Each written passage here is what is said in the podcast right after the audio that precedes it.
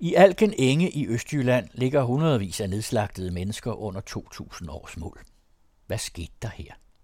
Med jævne mellemrum har arkeologerne ændret opfattelse, og på det seneste har tegnet sig et billede af et overordentligt brutalt slag, der ændrede Danmarks historie.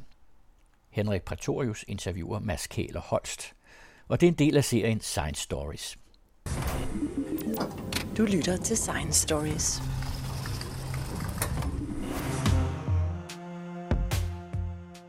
Den der kanal, vi kommer til her, den blev gravet i 50'erne, og det var faktisk der, det hele startede hernede, øh, hvor man ville dræne det her ingeområde, der lå herinde. Og da man så gravede kanalen, så dukkede der en mængdevis af menneskeknogler op i den.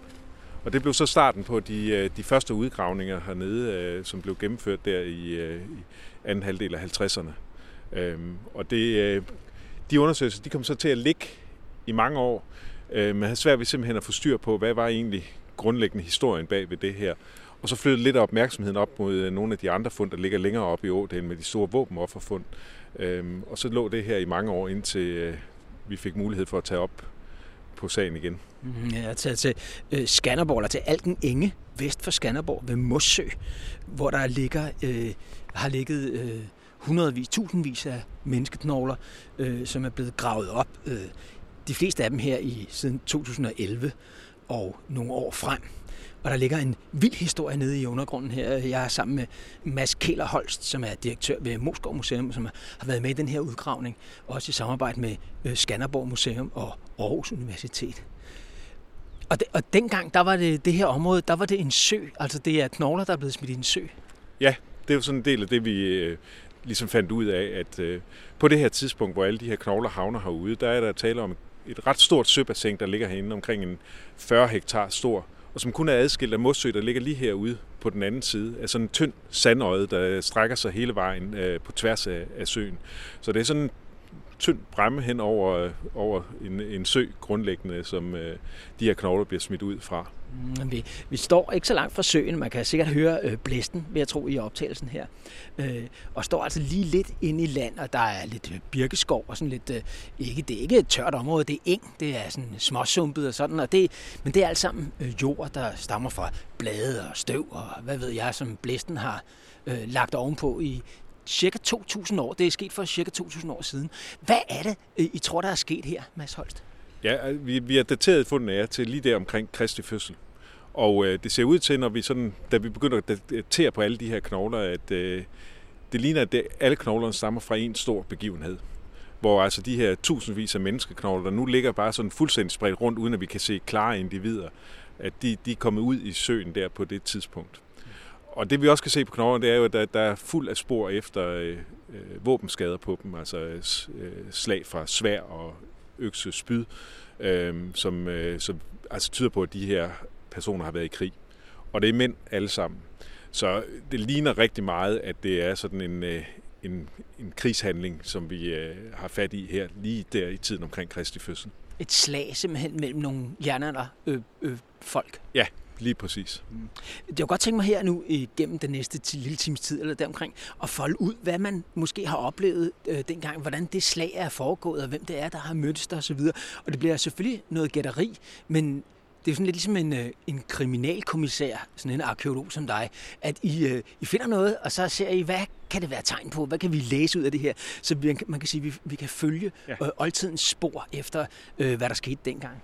Ja, og det, det er i virkeligheden meget også sådan, vi arbejder. At vi, vi prøver at forestille os, hvad er det, der er sket, og så prøver vi at afprøve, jamen, kan det passe med de ting, vi finder, leder efter noget, der kan bede eller afkræfte det, og på den måde sådan ligesom skyder os ind på, hvad er det egentlig for en fortælling.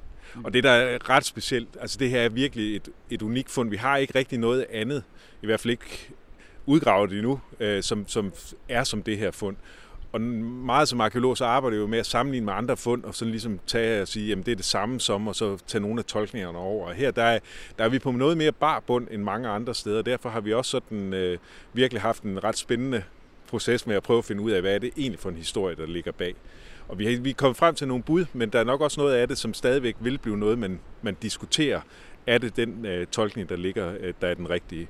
Og måske skal vi også finde noget mere før, end at vi bliver helt sikre. Mm. I har, I gravet lige her, hvor vi står nu her, eller har I gravet der? der jeg kan se over på den anden side af en kanal, vi står ved. Øh, der er noget græsplæne der er nogle huse og sådan nogle ting. Der, der ved jeg, I har gravet. Har I gravet lige her, hvor vi står? Ikke lige præcis, hvor vi står, men øh, faktisk på nogle meter på den her side, øh, over på den her side af kanalen, har vi gravet et felt, og så har vi over på den anden side af kanalen gravet det, også nogle store udgravningsfelter. Så vi står faktisk lige imellem sådan de to hovedudgravningsfelter, vi har. Så der, hvor vi står, der forventer du faktisk, at der er øh, menneskeknogler under os, mens vi står her? Ja, det gør jeg, og, og alt tyder på, at det er et af de steder, hvor de ligger rigtig tæt, altså hvor vi har rigtig mange individer for hver kvadratmeter. Der har været stablet lige her, eller kastet i søen oven på hinanden ja. simpelthen. Ja, og det vi faktisk står i, det er, at vi står faktisk lige i øh, kanalen i udløbet imellem de her to søbassiner. Og det, det er deri, der ligger rigtig mange af de her knogler. Mm, og nu du siger søbassiner, det er sådan, man skal forestille sig, at der har været sådan en landtang ud i søen. Ja. Sådan, så der har været sådan en lille indsø, og så er de altså smidt det i indsøen. Ja, og den, den er ikke så lille, fordi den strækker sig, den her øh, indsø, øh, den strækker sig flere hundrede meter herinde i baglandet på det tidspunkt. Men den er allerede dengang begyndt at gro til. Så vi skal forestille os et landskab, hvor vi har haft vi står ude i det søbassin, hvor, hvor der var begyndt at gro til, og der var fuld af gamle elletræer, der sådan øh, øh, var ved at øh, dø, fordi vandet var steget herinde. Det begyndte at gro til med tørv, så der ligger sådan nogle tørveøer rundt omkring. Lidt kratagtigt, sumpagtigt. Og så ligger der altså den her landtange, som er ret nylig dannet øh, i, sådan i geologisk forstand inden for de seneste par hundrede år på det her tidspunkt. Og den har nok stået som sådan en, en strand øh, bred. Også været let at færdes på, fordi det var sand, der var blevet smidt op af, af, af vandet. Så den gav ligesom sådan en vej tværs hen over søen. Og ude på den anden side lå så Mossø som et åbent øh, søbassin, kæmpestort med de her øh, omkring 9 km øh, sådan åben vand, som gjorde, at der var bølgegang i det og holdt ligesom den her tilgroning væk helt frem til i dag. Okay, så der har været nem adgang til søen netop der, og de har kommet her for at smide de der, øh, alle de her menneskeknogler i. Hvor stort et område siger du? sagde 40 hektar eller sådan noget. Hvad er det i, hvad snakker vi i kvadratmeter, eller du ved, er det 100 gange 200 meter, eller hvor stort et område er det her? 400 meter gange kilometer. Øh, stort område, der, der ligger sådan øh, sådan samlet set herinde bagved. Så det er, det er et kæmpe område med ja. lige rester. Det er det. Og det er jo det, der har været det store gåde her, hernede, at øh, efterhånden som der altså faktisk helt tilbage fra, fra 1800-tallet, når man gravede tørv eller øh, lavede dræningsarbejde, her, jamen så dukkede der rundt omkring i hele det her søbassin knogler frem fra mennesker, spredt rundt i det her søbassin. Og det har været sådan lidt en gåde, hvad det egentlig var for en historie, der lå bag ved det. Og det var, det var, det var den, som vi gerne ville have en øh, løsning på. Og øh, vores ambition var nok, da vi startede, at vi ville gerne prøve at forklare det hele. Men det blev også hurtigt klart for os, at, at øh, at det er så stor en historie her, at vi var nødt til at sådan ligesom fokusere på nogle steder. Så det vi endte med, det var at, at koncentrere undersøgelserne inde her, og så prøve lidt rundt omkring at få styr på, jamen, hvordan så landskabet ud, og hvordan ligger nogle af de her fund, vi kender til i forhold til det landskab. Og vi kan se, at mange af de knogler, vi, vi kender til sådan historisk, de ligger langs med søbredden, den gamle søbred der i, i jernalderen. Mm, jeg kan høre, der er en lille fugl, der piper. Det begynder at pipe lidt. Det er altså småt ved at være forår, men det er faktisk en lille smule koldt her i Besten. Måske skal vi gå lidt længere ind i, ja. bag nogle birketræer herhenne. Øh, der er sådan, det er sådan en større engeområde her, man kan se. Jeg kan se, der er både lidt, øh, jeg kan, kan jo se, for dårligt til at se, om det er rørskov, der er sådan lidt af derude. Men der er i hvert fald, øh, hvad kan man sige, jorden er blød og sådan skovbundsagtig, mens vi går her langs kanalen og går lidt længere ind, og der står sådan vand rundt omkring i pytterne. Nu er det vandet vist også lidt højt i søen lige for øjeblikket. Så det er sådan et landskab, man skal, man skal forestille sig sådan her, noget lille, noget lidt åbent, og måske kan vi ordentligt finde en plet i solen derovre øh, på græsset lige på den anden side af birketræerne her, og så se, om der skulle være lidt mere læ. Nu tror jeg, at den værste lyd fra vinden måske forsvandt. Hvad kan I se på de knogler her, I har fundet? Hvad, hvad, hvad siger det om, øh, om de mennesker, som var med i det her slag? Altså vi kan se både noget om, hvem de her personer var, og også hvad der er sket med dem. Og øh, hvis vi tager det der med, hvem personerne er, jamen, så er det, det er alle sammen mænd. Øh, altså når knoglerne ligger sådan spredt rundt, som de gør, så kigger vi efter, er der sådan nogle træk, på de her knogler, som viser, om det er mandlige eller kvindelige individer. Hvad er det for træk, for eksempel? Jamen, det kan være sådan noget, som øh, kæben har sådan øh, en øh, forskellig vinkling på mænd og kvinder. Bækken der er også sådan meget karakteristisk, og der er der sådan nogle træk, man leder efter, for, som er, er karakteristiske for mænd og kvinder. Og enkeltvis er de træk ikke 100% sikre. Man plejer at sige, at der er sådan omkring 5% af, af mændene, der bliver fejlbestemt som kvinder. Og det, det er netop det, vi ser i det her materiale. Når vi kigger på de der kønsspecifikke træk, som vi kalder dem, jamen så, er, så kommer vi med 95% mandlige træk og 5% kvindelige træk. Og det tyder på, at det var mænd alle sammen. Ja, altså det, det er enten, enten er der nogle ganske få kvinder, eller også er det rent mænd, og det, det er begge dele sådan muligt ud fra det materiale, vi har. Hvad kan I mere se ud fra de knogler, der har fundet? Så kan vi jo se, at det er aldersmæssigt, så er de, øh, de yngste, de er sådan nede i sådan måske øh, teenageårene, 13-14 års alderen, og så øh, er hovedparten sådan yngre mænd, men også nogen, der er oppe i, i 40-årsalderen og, og måske endda lidt over. Og det, det vil sige sådan et, et pænt udsnit af sådan det, det, man vil kalde en voksen mandlig befolkning, der er her. Men der var store børn med, faktisk, vil vi sige i dag. Ja, det vil vi. De kunne ikke få et job øh, i et supermarked øh, i deres fritid for EU-lovgivningen, tror jeg det er, men øh, de, kan, de kunne godt være med i et slag i jernalderen. Ja, det kunne de, i hvert fald i det her slag. Og det er måske også, altså, det er sådan noget, vi har diskuteret. Er det et udtryk for en særlig situation, at de er med, eller er det normalen på det her tidspunkt? Men vi har ikke rigtig noget at sammenligne med. Det er et af de steder. Så der, der, der får vi sådan ligesom et, et særligt indblik her. Mm-hmm. Øh, hvad finder I kranier? I finder ingen kvinder. Øh, hvad, I finder kranier, og hvad, så, så kan I se på knoglerne, hvad de er blevet udsat for? Ja, det kan vi. Alle knoglerne er ekstremt velbevaret. Øh, de bevaringsforholdene her er rigtig gode. Og der kan vi jo se mærker på de her knogler, øh, som øh, fortæller noget om, hvad det er for en, øh, en skæbne, de har lidt. Og der ser vi altså rigtig mange spor efter, efter vold, altså efter øh, skarpe våben, der har skåret ind i de her øh, knogler øh, sværhug øh, er sådan ret let at genfinde. Øh, de giver efterlader nogle store mærker. Der er nogle mindre små sådan punkteringer, som er fra spydspidser, øh, og øh, måske også nogle af de store hug, der er fra økser og sådan noget. Og dem, dem er der altså rigtig mange af. Hvor er de blevet stukket henne og hugget? Skaderne de fordeler sig øh, sådan godt over hele kroppen, øh, men vi kan også se, at der er faktisk sådan en tendens til, at der er, der er færre skader på den øh, øvre, øh, sådan, øh, venstre side af kroppen, hvor man vil være beskyttet af et skjold, hvis man holder det. Og det interessante er, at fra de gamle udgravninger, har vi faktisk et skjold, et helt skjold, og vi har også i de nye udgravninger fundet øh, flere stumper af, skjolde. Øh, så, øh, så det passer godt med, at de har været i sådan en, en formation. Men så er der også rigtig mange skader i ryggen, øh, og det, det er måske en anden fase af kampen, øhm, hvor øh, herren er ved at gå i opløsning og hvor de her krigere så flygter og bliver hugget ned bagfra. Det kan faktisk også være, at det er en, øh, et, øh, en form for henrettelse, der sker. Øh, der er sådan en meget stor koncentration af, af mærker lige i, i øh, rygsøjlen og også i, i baghovedet, så det, det, det, det kan jo være en anden fortolkning på det.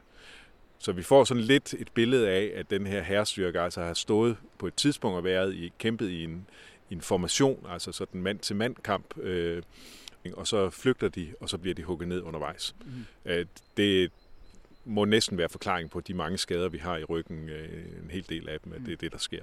Mm. Er der også tegn på lemlæstelse og sådan noget? Ja, altså vi har en, nogle mærker på knoglerne, som, øh, som tyder på, øh, på, at der også kan være lemlæst. Så vi har blandt andet nogen, hvor der er skærmærker i øh, knæhaserne, øh, altså i det, derom, og det, det kunne godt være sådan en, øh, en lemlæstelse øh, eller en immobilisering, altså hvor man ligesom tager folk til fange i en periode, inden de åbenbart er døde, øh, og, øh, og så sikrer, at de ikke kan flygte. Mm-hmm. Så, så man har måske simpelthen jagtet dem, der prøvede at stikke af, og så lige, når man har fanget dem, skåret knæhætterne over, og så står man videre efter det næste, og så, hvad, kommer tilbage senere? Altså, det, det er en mulighed, men det der er, er jo, der er også et, øh, et, et andet rituelt element i det, som vi måske øh, får, får et indblik i, i en anden del af fundene, nemlig når vi kigger på noget, hvordan knoglerne ligger. Øh, også det her med, at de er smidt ud. Øh, og det kan jo også godt være, at man har har simpelthen sådan ønsket at have nogen, som, øh, som var i live, indtil man foretog de her ret voldsomme afslutninger på det. Ah, det er nogle ofre eller et eller andet? En form for ofre. Og når, når jeg åbner for den mulighed, så er det fordi, at det kan vi se nogle andre steder i Europa øh, på det her tidspunkt. Mm.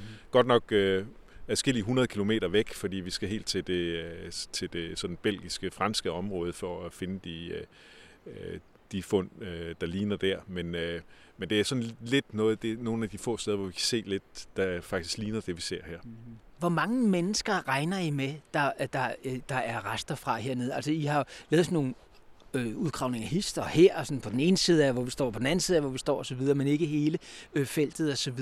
Hvor store tal snakker vi om her? Altså, vi, vi opgav faktisk på et tidspunkt at komme med et bud på, hvor, hvor mange ligger der hernede. Så det vi nu giver et bud på, det er, hvor mange ligger der inden for det område, hvor vi har været i gang.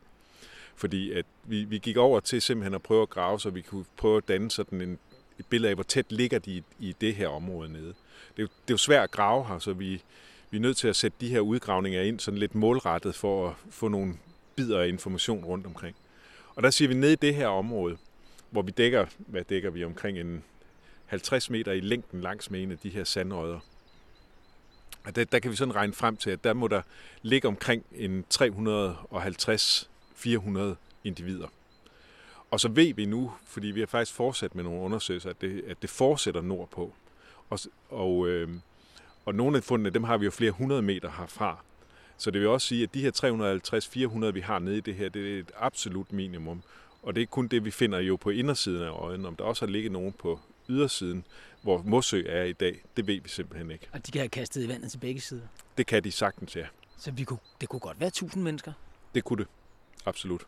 Så det har været en stor her? Ja, det har det. Øh, og på den måde har det også sådan rykket, tror jeg, ved billedet af denne her periode. Altså, hvor store var de konflikter, og hvad var det for en type konflikter, vi havde på denne her periode. Mm. Vi ved jo senere, når vi kommer op i jernalderen, nogle 100 år senere, jamen, så har vi de her store våbenofferfund. Og der taler vi om herrestyrker på, på et par hundrede, 500 mand, øh, som er repræsenteret i, i øh, de fund. Øhm, og hvis vi går bagud i tid, jamen, så har vi øh, kun nogle ganske få fund, og der taler vi sådan om, der, der er talt om sådan nogle øh, plyndringstogter nærmest på sådan måske op til en øh, 80-100 øh, personer. Så der kommer det her giver en anden skala øh, på. Mm. Og når du siger længere op, altså Illerup Ådal, altså åen løber faktisk ud her i Mossø, der, ja. her hvor vi står nu. Og Illerup Ådal er kendt for andre jernalderfund øh, af våbenoffringer osv. Og, så videre, og, sådan nogle ting. og det skal vi måske ind på lidt senere, om hvordan hele dalen her måske har en eller anden speciel betydning ja. øh, i, i datiden. Men kan, kan I se på de øh, knogler og de sår og så videre, øh, om, om det her det er folk, der en, en her, der har været på vej ind i området og er blevet nedkæmpet, eller om det lokale, der er blevet øh, overmandet, eller, og, og hvem, der, hvem der har mødtes i det her slag? Det har, det har været et af de helt store spørgsmål, som vi øh, virkelig også har gået og diskuteret meget under udgravningerne. Og i starten, øh, så, øh, så tror jeg, så arvede vi nok den forklaring, der har været på mange af de senere våbenofferfund, at det var den lokale styrke, der havde offret øh, nogle udefra kommende. Men, øh, og nu taler du for eksempel om det med Illerup det, altså de, de uh, våbenoffre, der har været, hvor man ja. tænker, man har nedkæmpet en fjende, så man offret deres våben til nogle guder. Ja, lige præcis. Og det, øh, det er vi ikke så sikre på længere her. Øh, og det, det hænger sådan lidt sammen med, med den samlede historie, vi stykker sammen på det. Øh, også fordi en af de ting, der undrede os på, på de, de her knogler, det var, at hvis vi sammenligner med senere perioder, og sådan, eller andre perioder, hvor man har sådan nogle øh, krigshandlinger, så ser man tit, at sådan en krigsstyrke der, den, den har spor efter at have været i kamp tidligere.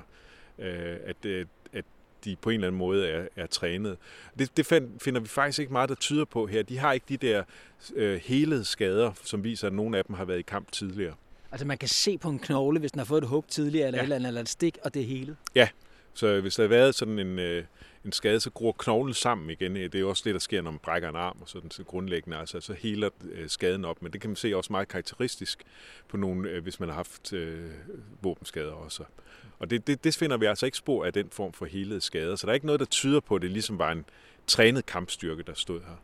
Så var der en anden ting, der undrer os, for vi finder jo nogle enkle våben sammen med de her øh, krigere.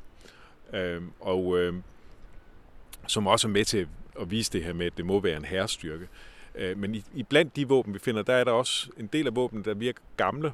Øh, de er sådan meget forskellige, øh, også i kvalitet. Der er også nogle køller med, og altså køller, de giver jo sådan stumpvoldskader, og det finder vi ikke på, på, på krigerne. Og det, det, det har fået os til at spekulere på, at det her sådan set en konflikt, sådan en asymmetrisk konflikt, hvor den ene side har været ret dårligt udrustet, øh, haft køller og hvad de har kunne skrabe sammen af våben, ikke trænede krigere, øh, som er stemlet sammen og dækker alt fra de her unge personer i 13-14 års alderen og så op til, til 50'erne, altså alle mænd, der kunne gå øh, stort set, og som så øh, har lidt en, en forudsigelig skæbne er blevet nedslagtet øh, på det her sted. Og det, det vil så måske passe bedst med, at det faktisk var den lokale side. Altså den lokale side, der er blevet Der er blevet nedslagtet, ja. Og så er der en lidt anden ting, og det er alt sammen sådan lidt, hvad skal man sige, øh, sådan udenoms indikationer, mere end det sådan solide, håndfaste beviser. Men det, den anden ting er, at vi har som del af undersøgelserne, altså i det her med at forstå, hvordan landskabet var, der har de geologer, der har været med i projektet, de har lavet en rekonstruktion af øh, vegetationsudviklingen i landskabet. Og der er sådan en ret spændende historie, som de øh, analyser fortæller. De, de har brugt et søbassin, der ligger adskilt herfra, lige herover, som øh, sådan, øh, var rigtig velegnet til at tegne landskabsudviklingen.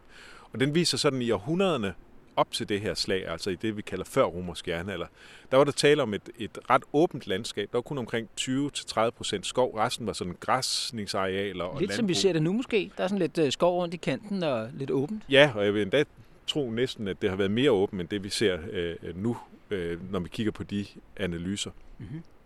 Vi har faktisk også øh, den bakke, der ligger lige heromme bag ved øh, øh, der.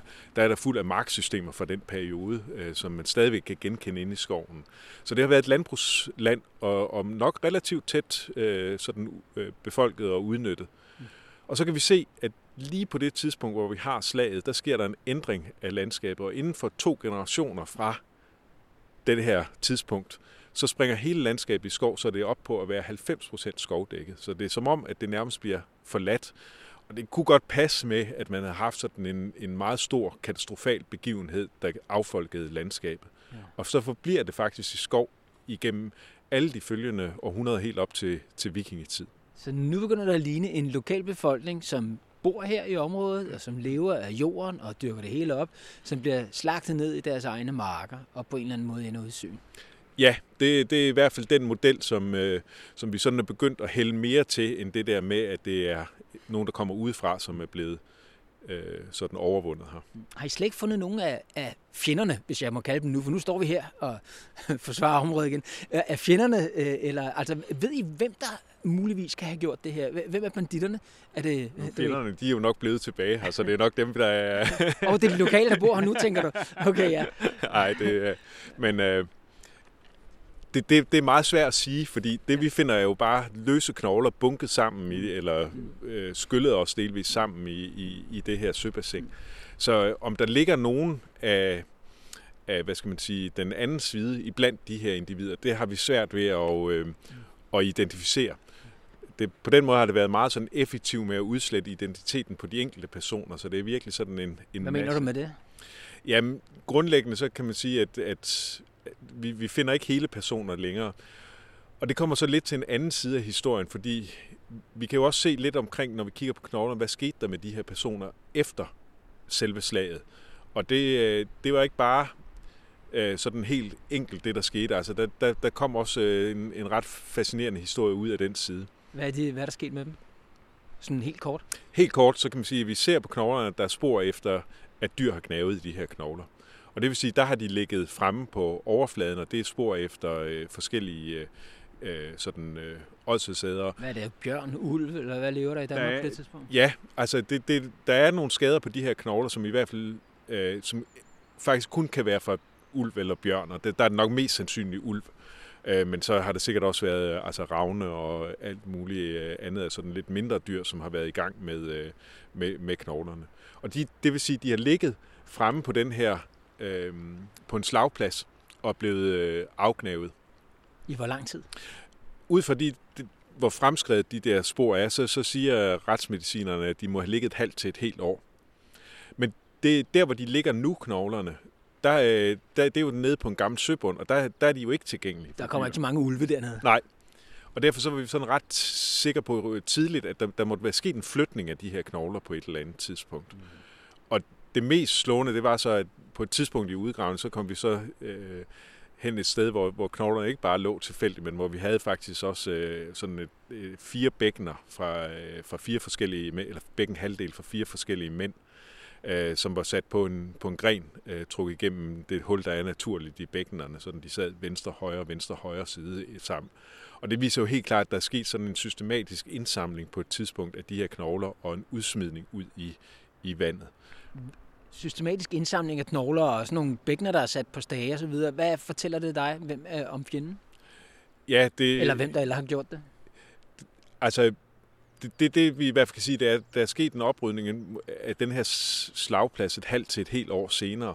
Øhm, og det er foregået på sådan en eller anden lidt systematisk øh, måde. Vi finder også sådan nogle, fandt også sådan nogle øh, bunter af knogler med nogle sten ved, øh, og sten findes ikke naturligt i de her aflejre, så det er efter alt at dømme noget, der er blevet tynget ned. Øhm, og også nogle enkelte sådan mere sammenhængende individer, som øh, ser ud til at være blevet smidt ned i vandet.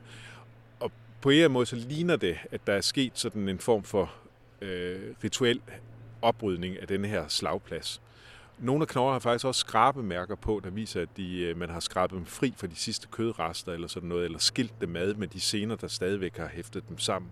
Så der er altså foregået noget med de her knogler. Det er ikke kun at komme af med dem, men også en eller anden form for, for mening bag det, der er gjort. Men hvem gør sådan noget? Er det, det, er det de gode mennesker ved Sønderborg, der dyrker deres marker, eller er det de indtrængende fjenden? Og hvad siger det, hvad siger det om, hvem der måske er stået over for hinanden det her slag?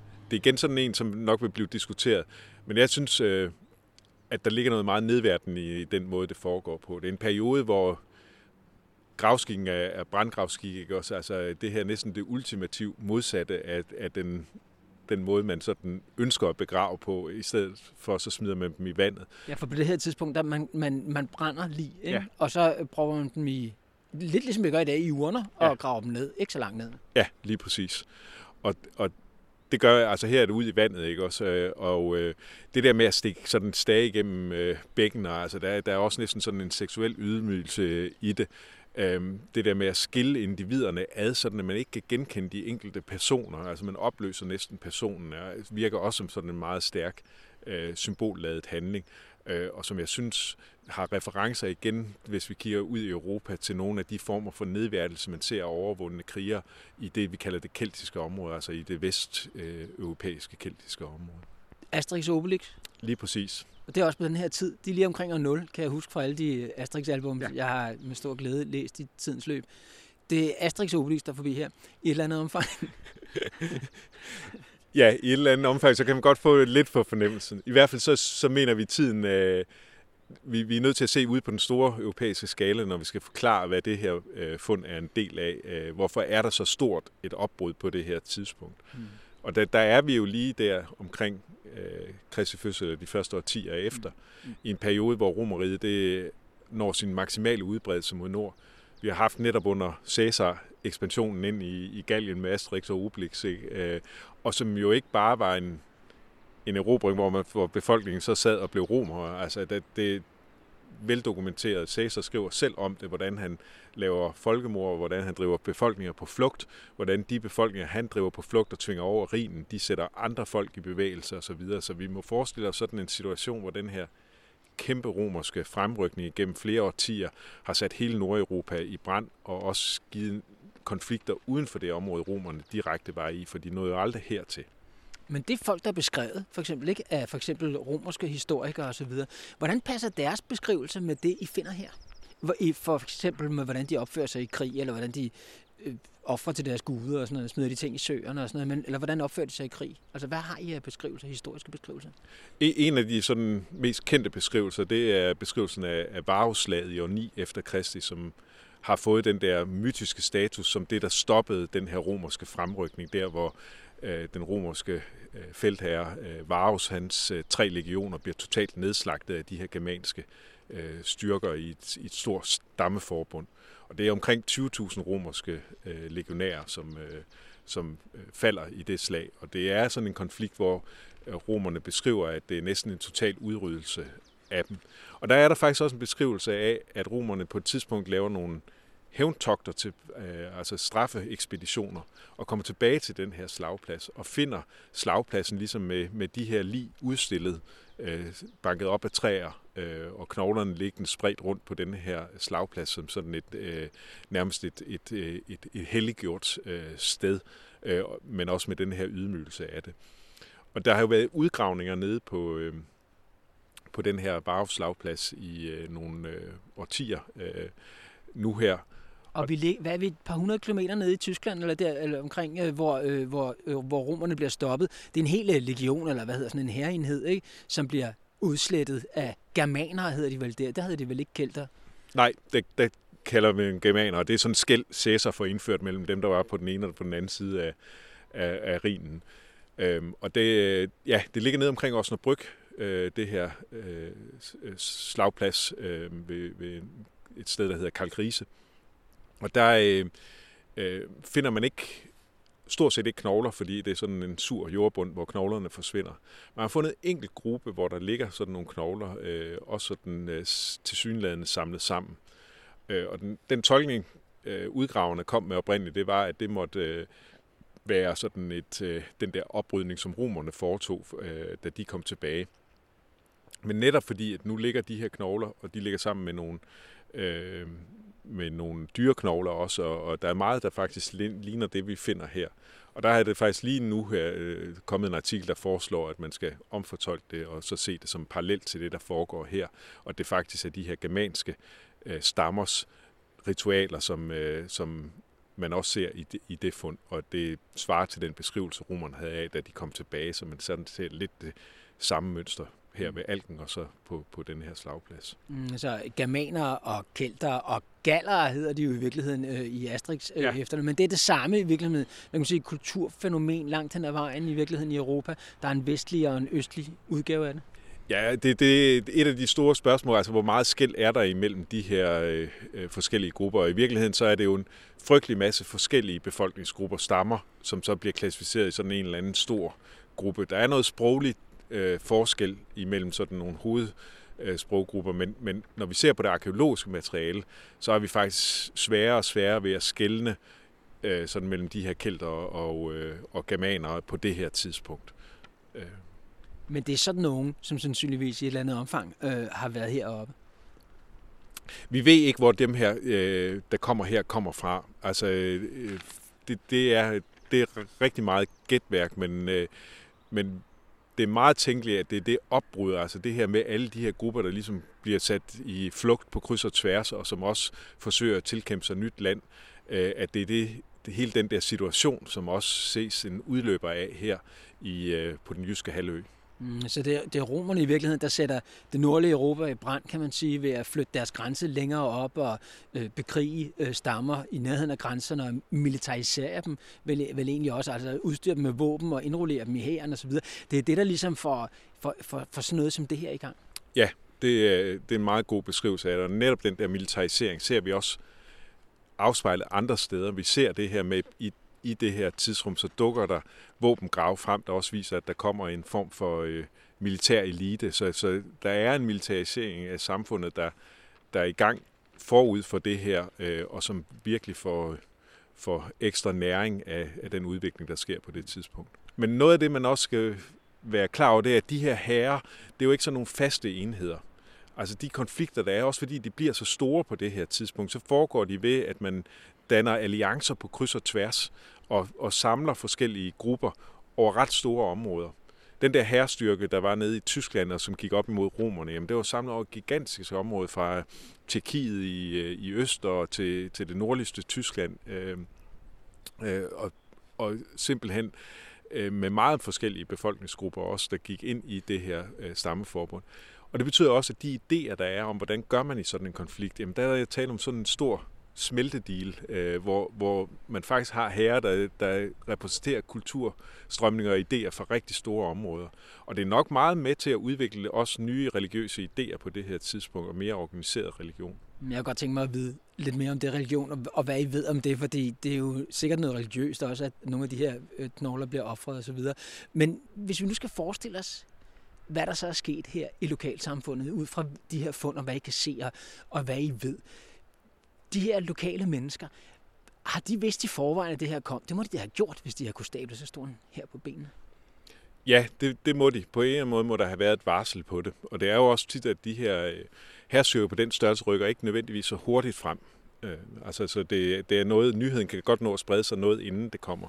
Og det, øh, det, det tror jeg også er det, vi må forestille os her, at man har været i stand til at stemme sammen for et, for et relativt stort område. Fordi det er klart, når vi er oppe på en herrestørrelse her, som måske er noget over 1000 personer, jamen så, øh, så er det ikke bare en enkelt landsby. Altså det, det, på det her tidspunkt, så er bebyggelserne jo små og spredte, øh, og det, der, der er det et stort område, der skal øh, aktiveres for at kunne, øh, kunne mønstre en herstyrke på den størrelse. Hvor stort er et område, hvis vi nu siger, der har været 1000 mennesker?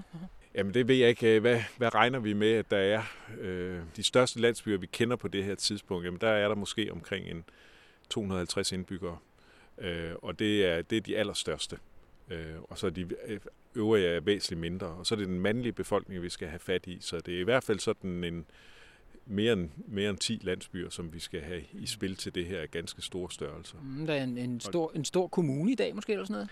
Altså det, ja, ja, mere måske endda? Ja, måske endda mere end det. Et amt måske lige frem, det der var før, sådan en, hel, være, en landsdel nærmest? Ja, og det, det er ikke utænkeligt, at det er den skala, vi, vi taler om. Landsdel? Ja, eller amtsdel, øh, eller, øh, fordi hvis vi er oppe i større størrelser end det, så, øh, så ville vi også have set en mere organiseret herrestyrke, end det vi sådan lige umiddelbart får indtryk af her. Men det er sådan lidt gætværk. Men det eneste, vi har sådan omkring samme tid som det her, som sådan giver lidt en indikation af noget mere organiseret, det er, at vi har faktisk en, en, øh, et voldanlæg, et ret stort voldanlæg, det der hedder Olgerdide i øh, Sønderjylland, som viser, at, at man altså har bygget forsvarsanlæg, øh, sådan, øh, øh sikkert også i forbindelse med konkrete konflikter, også ret store, altså kilometer lange forsvarsanlæg, øh, som øh, har skulle øh, holde fjender ude eller virke som en, øh, en sådan forstærkelse af herrens evner i, i, på en kampplads. Mm, så, så der har været, det har været en tid, hvor man har vidst, at indimellem kom de her her sydfra, eller noget af den stil, forestiller jeg. Ja, og hvor man også øh, har været i stand til at aktivere stor arbejdsindsats for at kunne imødegå det. Mm. Øh, ved, ved I noget om årstiderne for sådan noget? Er felttog, som sådan noget vel egentlig hedder, når man drøner ud med en, en, en flok glade gutter og slår folk ihjel. Er der en årstid for det? Altså felttog er normalt sommer halvårs aktivitet, men netop i denne her periode, hvor øh, noget af det også er sådan nærmest flygtningestrømme, ikke? Også, øh, sådan militariseret flygtningestrømme, øh, og som bliver sat i gang af enkeltbegivenheder, så tror jeg, at vi skal være lidt åbne for, at det faktisk er bredere end det der binding til sommerhalvåret, som vi ellers ofte ser. Okay, så vi ved ikke, hvad årstid det egentlig var. Vi regner med, at det er noget keltisk lignende noget, som kommer øh, ned sydfra. Øh, og øh, den her her står parat, måske helt op til 1000, i hvert fald op i nærheden af 400 mennesker, minimum, øh, står parat med spyd og med svær og så videre. Og jeg kunne forestille mig, at øh, der er nok nogen, der har dårlige mave og sådan, fordi man har jo nok en fornemmelse af, øh, hvad der kommer. De har stået hvad? Ved I noget om, hvordan man forsvarede sig dengang? Stod man på række? Bandt man hinandens sig sammen til hinanden, eller hvad skete der? Det ved vi ikke så meget om, men det, det vi kan se, det er jo, at at de kampskader, vi har på det, og de våben, vi har, det, det, det svarer lidt til det, man vil have en ret samlet formation. Øhm, altså man, når man kæmper både med, altså med de her spyd, som også bruges måske som stikvåben, øh, altså sådan lanseagtigt, øh, så er det typisk sådan relativt tætte formationer, man er i. Ved I noget om, hvor det slag har stået? For hvis det har været helt år om at ende i søen, eller et halvt til et helt år om at ende i søen, efter de er blevet hugget ned på slagmarken, så kunne de vel dybest set være blevet bragt til langt fra. Det kunne det, og det er jo øh, på, på de her våbenofferfund, som vi ser et par århundreder senere i, øh, rundt omkring i forskellige øh, søer i Danmark, der ved vi med sikkerhed, at der er der nogle af de våben, der er bragt fra en slagplads over lange afstande til de her øh, steder, øh, fordi vi finder øh, sådan samhørende våben i forskellige af de her øh, moser. Men her på stedet, der er vi faktisk øh, nok tilbøjelige til at mene, at vi står øh, sandsynligvis på selve slagpladsen, øh, og det, det er en oprydning af slagpladsen. Hvorfor det? Jamen, det var faktisk noget, som først blev klart ret sent i udgravningen, eller en, øh, fordi vi troede faktisk også, at det var bragt hertil, fordi vi manglede alle fingre og øh, øh, fodknogler, de små knogler. Og det, det er sådan typisk dem, man der vil forvente bliver liggende på slagpladsen, fordi de, det, dyrene tager dem først, og de er svære at få samlet op, når man kommer tilbage efter et år. Så, så det er sådan en god indikation på, at man er på slagpladsen. Og det, de ikke var der, det gjorde så, at vi troede, jamen så var vi ikke på slagpladsen. Men så det sidste år, der begyndte vi faktisk at finde de her små knogler. Og det gør jo så, at det bliver mere sandsynligt, at vi er på, øh, på selve slagpladsen. Og det, det vil sige, at selve kampene kan meget vel være foregået på denne her Landtangen. landtange, ja, som straks er ud i søen. Og som både er, altså det er jo en oplagt færdsår, det er også rigtig oplagt sted, og så den ligesom fange en herrestyrke, og så få et slag til at stå. Det en kampplads, der kan kontrolleres på en anden måde end mange andre steder i landskabet. Det var ikke der, jeg ville stille mig op, hvis jeg skulle forsvare mig mod en fjende. Jeg ville sikre mig, at jeg kunne slippe afsted noget skov bagved eller et eller andet. Ja, men det, det, øh, jeg tror heller ikke, at det er den øh, side, der har været den svage, der har valgt den her slagplads. Det, det kan meget vel være et sted, de er blevet presset ud af en taktik, der er foregået i tiden op til. Og det, det er jo sådan med de her slag, det er ikke noget, der bare, hvad skal man sige, man sådan samler sig et sted. Der foregår meget inden selve slaget udvikler sig, hvor man med forskellige sådan manøvrer og små nålestiksoperationer prøver at presse den modstand, øh, modstand øh, siden til at, at bevæge sig et sted hen, hvor det er mere opportunt så at tage det store slag. Det lyder som om, at det er nogen, der har haft mere militærteknisk øh, hvad kan man sige, snille og måske mere erfaring med den form for, øh, for krigsførsel osv., som har drevet den her lokale her øh, ned et sted, hvor man vidste, at nu var det næsten bare et spørgsmål om at slagte den. Det er en ret oplagt tanke. Tror du det? Ja, det, det, det synes jeg vil være en rigtig god forklaring på, hvorfor det er her. Vi har jo faktisk inde i udgravningen fundet spor af en bro, øh, som går på tværs over den her, øh, det udløb, der har været, hvor vi finder rigtig stor del af knoglerne. Den er senere, øh, øh den dateres op i 400-tallet, men det viser, at det har været sådan et vigtigt færdselssted, øh, og det tror jeg simpelthen er det, man på en eller anden måde har fået dem presset ud et, øh, et sted, hvor de, øh, hvor de så mere eller mindre har været fanget, måske endda fra begge sider, så vi har haft, øh, haft øh, dem ligesom fanget i en knivtang her. Så de har stået på en landtang, lidt ligesom myten om General Koster. altså, bare omringet til sidste og nedkæmpet til sidste mand. Ja, det kunne meget vel tænkes. Og måske også forklaring på, hvorfor vi finder kongerne aller tættest her, hvor det ligesom er det smalleste sted, og hvor selve overgangen er imellem de her, den her øh, kanal, og hvor, øh, hvor man er blevet presset helt ud øh, til sidst. Så spørgsmålet så, hvorfor bliver de liggende et halvt år? Og hvor er alle kvinderne og alle børnene henne? Ja. Og hvor, hvorfor ender de i vandet til sidst? Ja. Eller hvor har du lyst til at starte den forklaring? og det, det er jo altid... For det er jo mysteriet her, ja, ikke? det er det. det, er det. Øhm, men det er ikke usædvanligt, at nogle af de her konflikter, øh, altså det er jo virkelig et opbrud i et samfund, og det er det uanset om man vinder eller taber, øh, at det øh, faktisk er noget, der strækker sig over noget længere tid end, øh, end bare sådan et enkelt slag.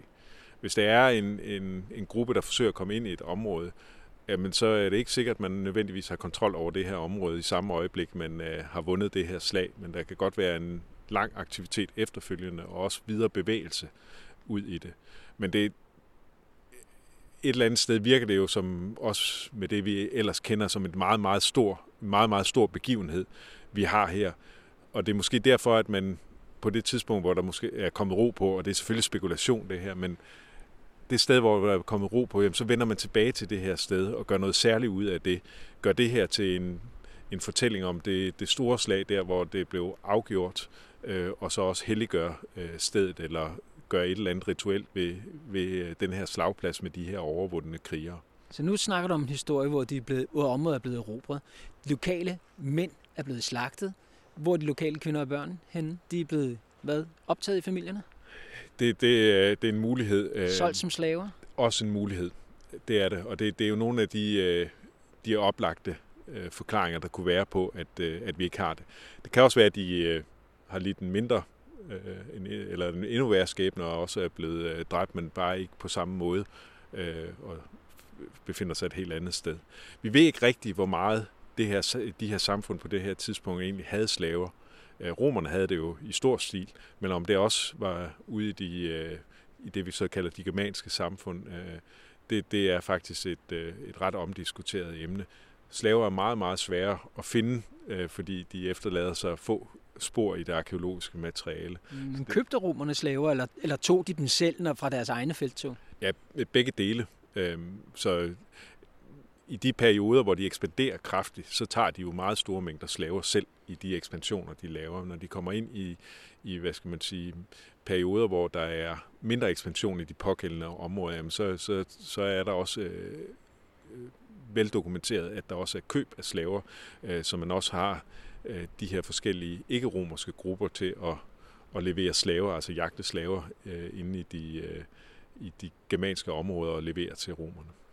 Så de kan, det, det er muligt, at de her erobrere har slået sig ned i det her område?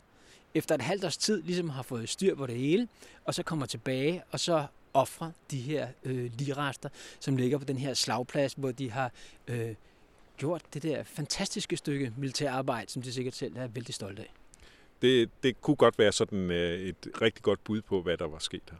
Og det vil også forklare, hvorfor de ender i vandet måske, fordi så offrer de deres Øh, øh, den her, de selv har nedslagtet, så offrer de i virkeligheden den måske til, hvad ved jeg, guderne eller et eller andet? Ja, altså det, det, det kunne jo være en forklaring på det. Og årsagen til, at vi ser det her, altså overveje det med det rituelle, det er jo, at selve ådagen her har så meget andet religiøst, også i tiden efterfølgende, som tyder på, at, der, at det bliver et sted, hvor man øh, øh, sådan øh, bruger selve ådalen som sådan et vigtigt rituelt sted, også i forbindelse med de her meget store øh, konflikter. Og det, der er det jo så, at vi skal sådan 3 km længere op ad Ådalen, 3-4 km længere op ad Ådalen, hvor vi har øh, Illerup Ådal, øh, offerfundene, øh, som er de her enormt imponerende totale offer af alt krigsudstyret fra, fra øh, hele overvundne herrer. Og det er blandt andet romersk produceret svær, ikke? Jo, det er det. Fordi jeg ved, det er noget med, at Danmark har simpelthen, at det land i verden, der har flest romersk svær, eller sådan et eller andet den stil, simpelthen på grund af de her ja. ofre, ofre. Altså den samling øh, af de, af de romerske svær, som vi har på Mosul, det er faktisk den største samling af romerske svær noget sted i verden, selv inden for Romeriet. Og det, øh, det, det er simpelthen fordi på det tidspunkt, det er 200 år senere end, øh, end Alken her, efter Alken, og man har taget en hel del af den romerske teknologi til sig. Blandt andet er sværene sådan for, det, for romerne helt u, øh, uovertrufne, og dem, dem vælger man så fuldstændig at øh, sådan bygge sin, øh, sin udrustning på. Øh, så er der lokalt produceret øh, lanser og spyd, skjolde og så videre, men sværene, der er de, altså, der er de romerske, det er tingen. Det er tingen, og så får man ovenikøbet overskud, når man nedkæmper en anden her, så kan man så meget, som man ligefrem kan, hvad kan man sige, vi vil jo sige, kassere dem i virkeligheden. Ja, og det, det er enorme værdier, der ligger i øh, de der våbenofferfund, og øh, virker helt uforståeligt, at man øh, offer så store mængder. Men det, og og det er selvfølgelig også derfor, at der ligger en religiøs side ind i det. Øh, men på en eller anden måde har det givet, givet mening. Øh, og er måske også sådan igen noget, der, der har været en del af et meget udbredt fænomen i Europa. Altså, øh, Øh, vi, vi ser det jo også hos romerne selv, der udstiller meget af det her ud, øh, overvundne udstyr øh, på Marsmarken, og øh, også øh, henretter nogle af krigerne og sådan noget. Så det er ikke, det er ikke sådan en speciel, nødvendigvis sådan en speciel barbarisk øh, skik alene. Altså det, det hører også hjemme lige så barbarisk hos øh, romerne. Mm. Der sker et skift ikke i kulturen her i Jylland i forhold til for eksempel øerne øh, østpå øh, i Danmark i dag, øh, hvor at, øh, hvor at Jylland ligesom bliver mere en, øh, en krigerkultur, ikke? Er det også på denne her, er det også på det her tidspunkt, og, og er, er det sådan, du tænker nu, at det er måske i virkeligheden noget krigerkultur, som vandrer ind fra øh, længere sydpå eller sydvestpå i Europa, vandrer ind her og besætter det her område på det tidspunkt, og derfor ændrer det her sted for altid? Altså det, det er i hvert fald det er helt tydeligt, at de der tegn på, øh, på, på det krigeriske er meget, meget tydeligere i Jylland, delvis på Fyn, end det er på Sjælland øh, i, i de her århundreder. Og øh, jeg tror nok, at mit bud på det er, at, at vi skal simpelthen se Jylland som langt mere inddraget i sådan det her kontinentale konfliktområde, end, øh, end vi måske har haft tendens til før. Altså, der, der har været langt mere inddragelse i, i de her konflikter. De har været på en større skala, end, øh, end vi måske tidligere har taget. Det er ikke kun en intern sådan jysk øh, udvikling, der er her. Og der, der har Sjælland måske i kraft af øh, vandet omkring sig haft en, øh, en, øh, været afskærmet på en lidt anden måde, øh, som har gjort, at det, at det blev mindre baseret på de her øh, herreorganisationer. Du har nævnt, øh, at det kunne være oprydning efter et slag, at man smider knoglerne i vandet. Måske bare fordi de ligger i vejen, hvis man skal dyrke til at dyrke jorden igen. Hvad man jo ikke gjorde, det sprang i skov.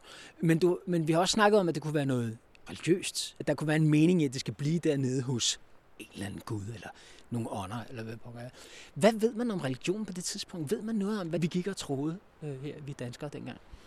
Vi er, vi er lidt i et mellemrum, sådan mellem øh, kildemæssigt på nogle punkter øh, på det her øh, tidspunkt, øh, og det gør det faktisk svært at sige præcis, hvad det er for en religion. Altså vi, vi, vi har sådan en unik fund som Gunnestrup-kæden, men som er et importeret øh, kar, som viser noget af en gudverden, som vi kan genkende noget i det, netop i de her keltiske guder, som vi har nogle beskrivelser af.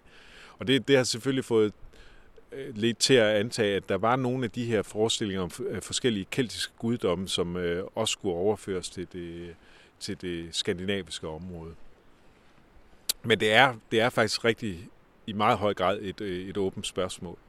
Men i virkeligheden så tror jeg ikke, at vi skal forestille os, at der er sådan en, en veldefineret religion ud over et stort område. Men der er nok nogle forskellige myter øh, og nogle forskellige religiøse praksiser, som, øh, som spreder sig over, øh, over et meget stort del af Europa, og som øh, får forskellige udformninger i forskellige steder. Så det er sådan variationer over temaer, som vi ser på det her øh, tidspunkt. Så sådan noget som Tyr og Thor og Odin og dem der, er det for tidligt for dem?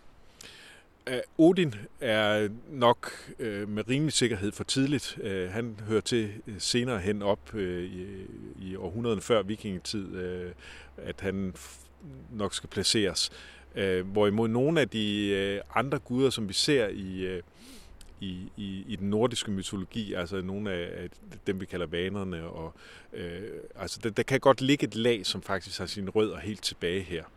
Og øh, jeg tror, det er rimelig sandsynligt, at vi skal se, at der har været et gude, sådan øh, pantheon, som øh, man, øh, man har, har, som har haft forskellige funktioner, og som man har refereret til. Altså en samling af guder, ligesom ja. sådan, altså det er på det, i Romeriet for eksempel med Apollo og dem der, det er sådan nærmest sådan nogle slags kæmpe mennesker, sådan nogle øh, med superkræfter nærmest, ikke? Det er sådan, altså sådan nogle overnaturlige kræfter. Ja, og, og romeren Tacitus, han skriver jo øh, omkring 100 efter Kristi, øh, omkring de her germanske grupper, der nævner han nogle af guderne, øh, og han oversætter dem tit til romerske guder, altså at det siger, at den svarer til den her øh, romerske gud. Øh, og en af dem, han identificerer, det, det er så, og som han faktisk placerer i, i sådan noget, der godt kunne være det, det, øh, det jyske eller nordtyske område, det, det er Nertus, altså en frugtbarhedsgudinde, øh, som er knyttet til de her øh, vådområder, og som øh, køres rundt på en vogn, og som man også har kædet sammen med sådan et fund som Dejbjergvognen fra, fra før romerske Vil man ofre øh, mænd til sådan en frugtbarhedsgudinde? Det er faktisk øh, øh, den beskrivelse, der også er, at dem, der så vasker vognen efter den her køretur rundt, de bliver offret. Øh, så det er den beskrivelse er der øh, af det, og hvor det også kædet sammen specifikt med den øh, guddom. Så det, det, er, det er sådan en mulighed.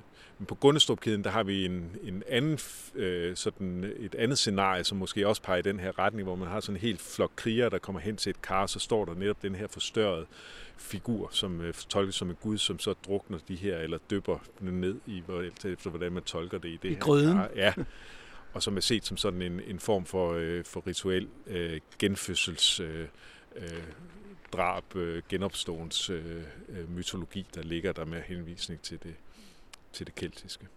Hvis vi går til det der øh, franske, øh, nordfranske, øh, belgiske område, og delvis ind i det tyske område, så har man decideret templer, sådan nogle indhegnede områder øh, i århundrederne frem til, øh, til romerne kommer, Øhm, og hvor man også har sådan nogle dybe brøndanlæg, hvor man finder masser af offerfund, også med menneskeknogler øh, i, øh, som er smidt ned i de her dybe brønde inde på området. Og det kan være øh, altså virkelig dybe, op til 40 meter er, øh, dybe er nogle af, af den dybeste af de her øh, brønde, hvor der så ligger bare lag af offer op igennem. Og så står der måske et tempel inde. Og i to af de her templer, der har man faktisk spor efter sådan, at, at de er dedikeret, ser ud til at være dedikeret til en, en form for krigsgud, hvor man også har offret øh, overvundne krigere. Øh, det ene sted sådan i, øh, i, i mange små omgange, hvor det ser ud til at være enkelte repræsentanter fra, men den anden, der ser det ud til at være en stor begivenhed, hvor der også er øh, i måske hundredvis af krigere, der har, har øh, endt deres sådan... Øh, skæbne i det her tempel, hvor knoglerne ligger dynget op i store øh, samlinger på sådan et, øh, et, et, et øh, indhegnet område. Så det er muligt, at det her, den her ådal og den her sø, hvor denne her indtrængende styrke, som du som I lige for øjeblikket går og spekulerer på, kunne det have været, øh, har betragtet det her område bagefter som et religiøst sted. Måske ovenikøbet bygget noget tempel, hvilket man sikkert ikke har set på de her egne før. Øh, sat sig ned i området og udbredt sin kultur herfra, og sådan og at de mennesker måske er os i dag. at det var os, der kom måske. Altså, at vi efterkommer af dem i et eller andet omfang. Kan I, øh, har I nogen chance for at finde ud af det? Altså det, det vi kan se, det er, hvis vi tager faktisk før slaget her, øh, så, så bliver området faktisk brugt til, til øh, offringer. Sådan nogle nedsatte lærkar, eller øh, dyreoffre, eller sådan nogle mystiske, for os mystiske sammensatte nedlæggelser i de her vådområder. Det er der også her. Faktisk også midt imellem menneskeknoglerne, så finder vi også de her ældre øh, fund på, på, på stedet her. Så på en eller anden måde, så, så må vi forestille os et landskab, der næsten sådan har været gennemsyret af en religiøsitet. I forvejen. I forvejen.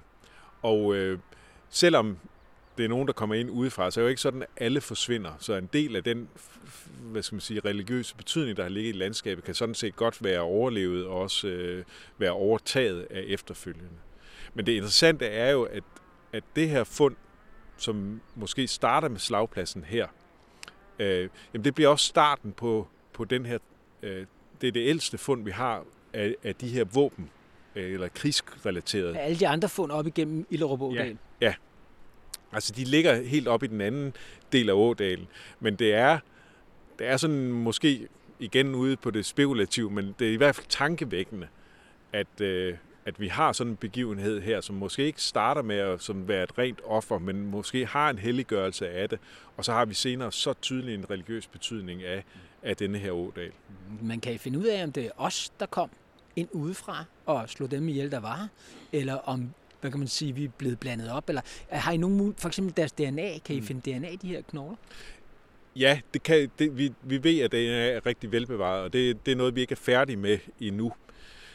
Men jeg tror også, det bliver et langt arbejde for at få komme ned på det detaljeringsniveau. Det kræver også, at vi sådan ligesom får undersøgt, hvad, skete, altså hvad, hvad er DNA efterfølgende i mange forskellige befolkninger, for at vi kan se, hvad er det egentlig for, for en udvikling, der har været. Fordi vi har flyttet rundt til. Vi er flyttet rundt, og øh, altså, det, det, det ville være meget mærkeligt, hvis det her var bare sådan en fuldstændig homogen befolkning, ikke? Også altså den, den, der ligger her. Ja. Øh, så det der med, at der ligesom er en eller anden meget klar DNA-profil på en befolkning, og så kommer en anden med en meget klar DNA-profil, så, mm. så enkelt er historien ikke helt. Øh, mm. Men vi kan godt få noget, hvor vi kan begynde at spekulere på, om der ligger nogle forklaringer i det her. Og for, jeg synes, at det er en af de rigtig spændende ting for mig personligt har været, at det her fund har ligesom gjort det tydeligt, for mig, at vi skal regne med nogle langt større brud i vores udvikling, altså i vores Danmarks historie, end, end jeg måske havde øh, gået og sådan arbejdet med i, i min måde at se på det. Og det hænger måske lidt sammen med, at vi som arkeologer, der har vi mange metoder, der ligesom prøver at, at beskrive udviklinger, og så dermed sådan ligesom tegner, hvordan tingene hænger sammen. Men sådan et fund som det her, det viser lige pludselig, at der er sådan nogle meget store begivenheder, som skaber nogle, nogle ret store brud og så er det måske først bagefter, at der ligesom bliver etableret noget, som, som ligner en rot, og kan ligne noget, der var før, men hvor der faktisk godt kan være sket et meget stort skifte, øh, som vi, vi, hvis vi ikke kigger godt efter, så kan vi godt øh, overse det. Så man, man kan sige, at det her kunne være et eksempel på, at, verden, at Danmarks historie og verdenshistorien er sket i spring. Og at de knogler, der ligger under os, at de repræsenterer lige under os her, hvor vi står sandsynligvis, repræsenterer de meget store omskiftende omvæltninger, der var. Ja, det kan det godt. Altså, på mange måder så ligger der skjulte katastrofer, som vi ikke har opdaget endnu, øh, og de, de er faktisk svære at se øh, og helt tydeligt identificere arkeologisk. I hørte Henrik Patorius interview Mads Kæler Holst.